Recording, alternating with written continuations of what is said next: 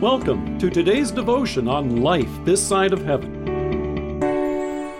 The Word of God from Deuteronomy chapter 18, verse 15. The Lord your God will raise up for you a prophet like me from among your own brothers. You must listen to him. There will never be another. You could use those words to describe all sorts of different sports stars over the generations. Folks love to reminisce about great playoff games and memorable players.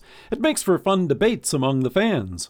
In fact, there's even a YouTube channel called Made the Cut, which features an entire series which begin with those words There will never be another. So, one video has the title There will never be another Greg Maddux, the smartest pitcher in baseball. There will never be another Rickey Henderson, the fastest runner in baseball. And, well, you get the idea. So, it may sound a little like that later on in Deuteronomy when we hear, Since then, no prophet has risen in Israel like Moses.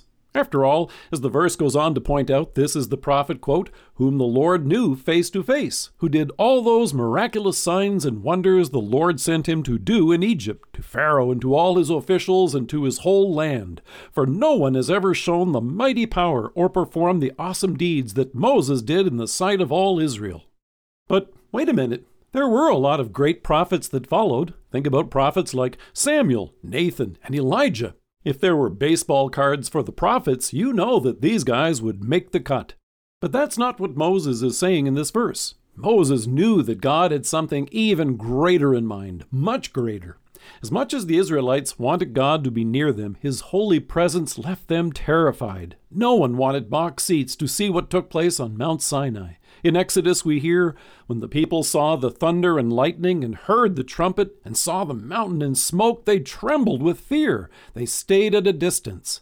Their sinfulness in the presence of His holiness left them trembling. So they told Moses, Let us not hear the voice of the Lord our God, nor see His great fire any more, or we will die. So the people were grateful that God chose Moses to be his intermediary, one who goes up to the mountain to meet with God, hear what he said, and then tell it to them. But the prophet to come, whom Moses was describing, would do much more than this. It would be God himself who would come in the flesh.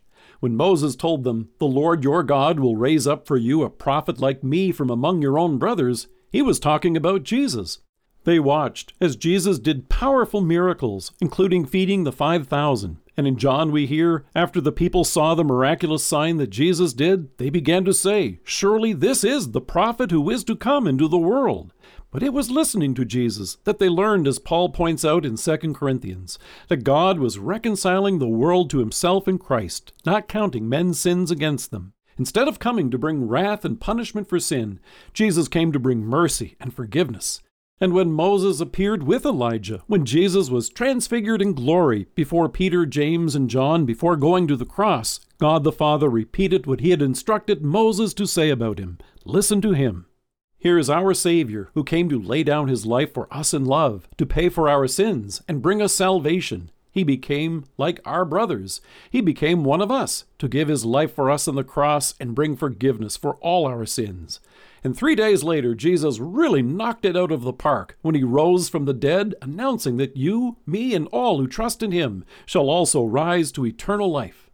Now, when you hear the phrase, there will never be another, it reminds us that at the resurrection there will never be another tear, never another pain, never another day for mourning, never another sorrow, never another death, for the old order of things has passed away.